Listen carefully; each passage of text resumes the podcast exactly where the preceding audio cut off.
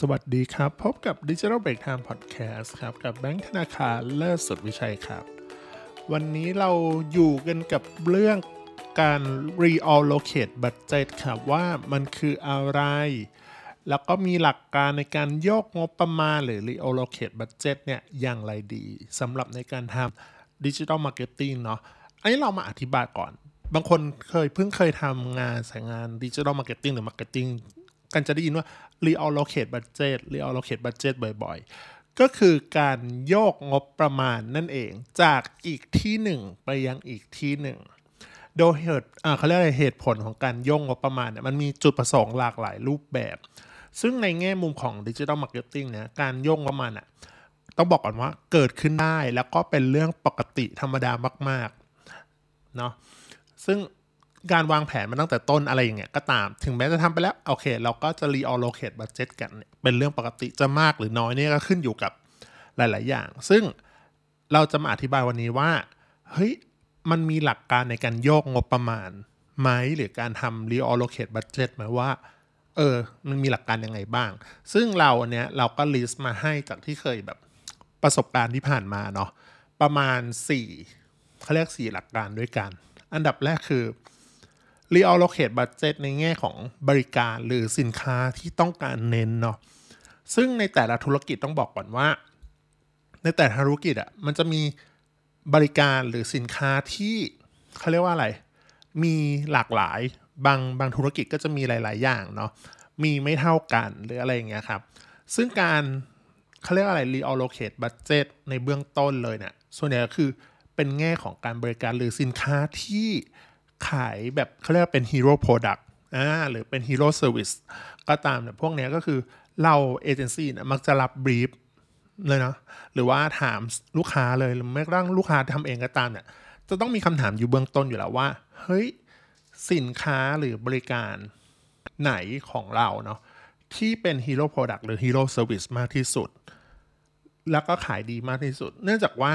งบในการทำการตลาดเนี่ยมีจำกัดแน่นอนอยู่แล้ว การที่เราเอาเงินเนี่ยไปให้กับ reallocate เนี่ยไปให้กับ service หรือว่าพวกสินค้าที่ขายดีที่สุด นั่นคือเป็นเรื่องที่สมควรทำเนาะแล้วก็ช่วยให้ขายดียิ่งขึ้น แต่ว่าเฮ้ยเราก็เคยแบบเออมีลูกค้าแบบ อยากให้เน้น service ที่ขายไม่ดี เพราะเขาอยากตัวที่ขายดีอยู่แล้ว ไม่จำเป็นจะต้องทำให้มาก เพราะเขาสรุปว่าขายดีเขาอยากดันตัวที่ product ที่ขายไม่ดีทำได้ไหมเราตอบเลยว่าได้ แต่ส่วนตัวนะ ไม่ค่อยเห็นด้วย ไม่ค่อยเห็นด้วย พยายามผลักดันให้ใช้งบเยอะๆเนาะเพราะว่าบางทีเราลูกค้าด้วยคาดหวังที่จะให้มันขายดีขึ้นมาด้วย แน่นอนว่าอย่างที่บอกคือเป็นไปได้ แต่ว่าสินค้าที่ขายไม่ค่อยดีหรือสวิตที่บริการที่มันไม่ค่อยดีอยู่แล้วเนี่ยมักจะมีเขาเรียก CPA หรือว่า cost per conversion อะไรพวกนี้โดยเฉลี่ยสูงอยู่เนาะการใช้เงินจำนวนมากๆ เพื่อให้ขายได้ชิ้น 2 ชิ้นหรือ service ประมาณหนึ่งเนี่ย โดยที่เฮ้ย มันไม่ได้คุ้มค่าคุ้มราคาอะไรอย่างเงี้ย แล้วก็ยอด CPA ที่ต้องใช้มันแพงเนาะ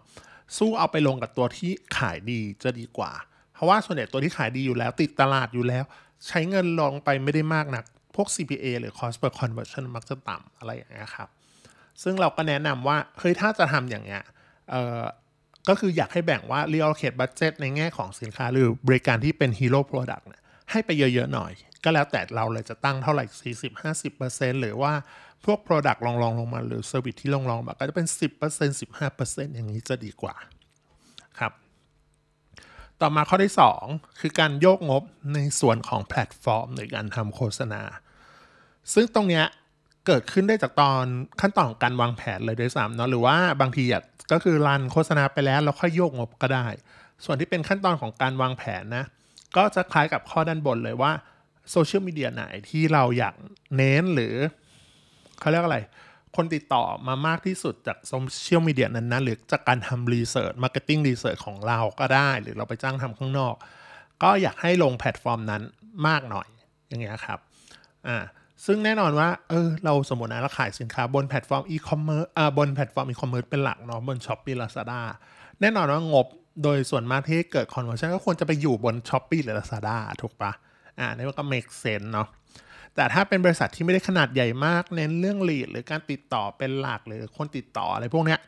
พวกโฆษณาบนแพลตฟอร์มอื่นๆ ก็อาจจะเหมาะสมมากกว่า เช่นไม่ว่าเป็น Facebook Lead Generation Ad TikTok Lead Gen อะไรพวกนี้ก็ทำได้เหมือนกัน ซึ่งอันนี้ต้องบอกก่อนเมื่อ run โฆษณาไปสักพักแล้วอะผลตอบรับที่คาดไว้กับบนแพลตฟอร์มที่เราทุ่มเงินไปเนาะบางทีอาจจะไม่เป็นตาม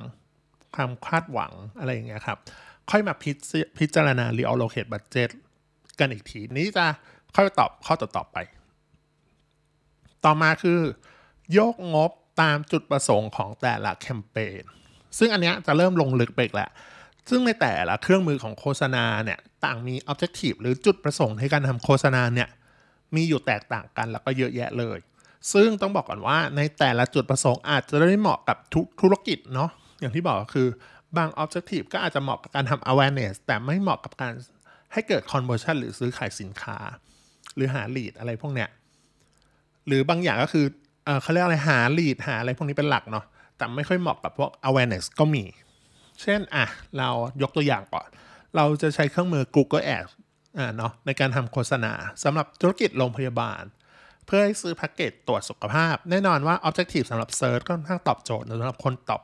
หาอะไรพวกนี้เนาะ CPA หรือ Cost Conversion อาจจะน้อยอะไรอย่างเงี้ยครับอ่าแต่ต้องบอกก่อนว่า Search ก็มีข้อบกพร่องของมันก็คือ ต้องรอให้คน search มาก่อนเท่านั้นเนาะไม่ไม่ไม่ก่อให้เกิด awareness เลย awareness ต่ำมากอะไรพวกเนี้ยอืมบางทีเราอาจจะต้องเลือกทำคู่กับ GDN หรือ Google Display Network หรือพวก Discovery Ad ก็ช่วยเพิ่ม awareness ให้ได้ แต่ว่าเริ่มเพิ่ม traffic ด้วยด้วยเนาะแต่อย่างที่บอกก็คือของพวกนี้ก็คืออาจจะไม่ต้องคาดหวังพวก เรียกคนซื้อให้มากนัก อาจจะได้น้อยหน่อย เพราะว่าตัว CPA มักจะสูงกว่าตัวที่เป็น Search ก็เลยจำเป็นต้อง reallocate บัตเจตส่วนเนี่ยให้เหมาะสมกันว่าเราอยากเอาตรงไหนให้มากกว่ากันอ่าอันนี้มันก็จะเริ่มต้องวัดแหละ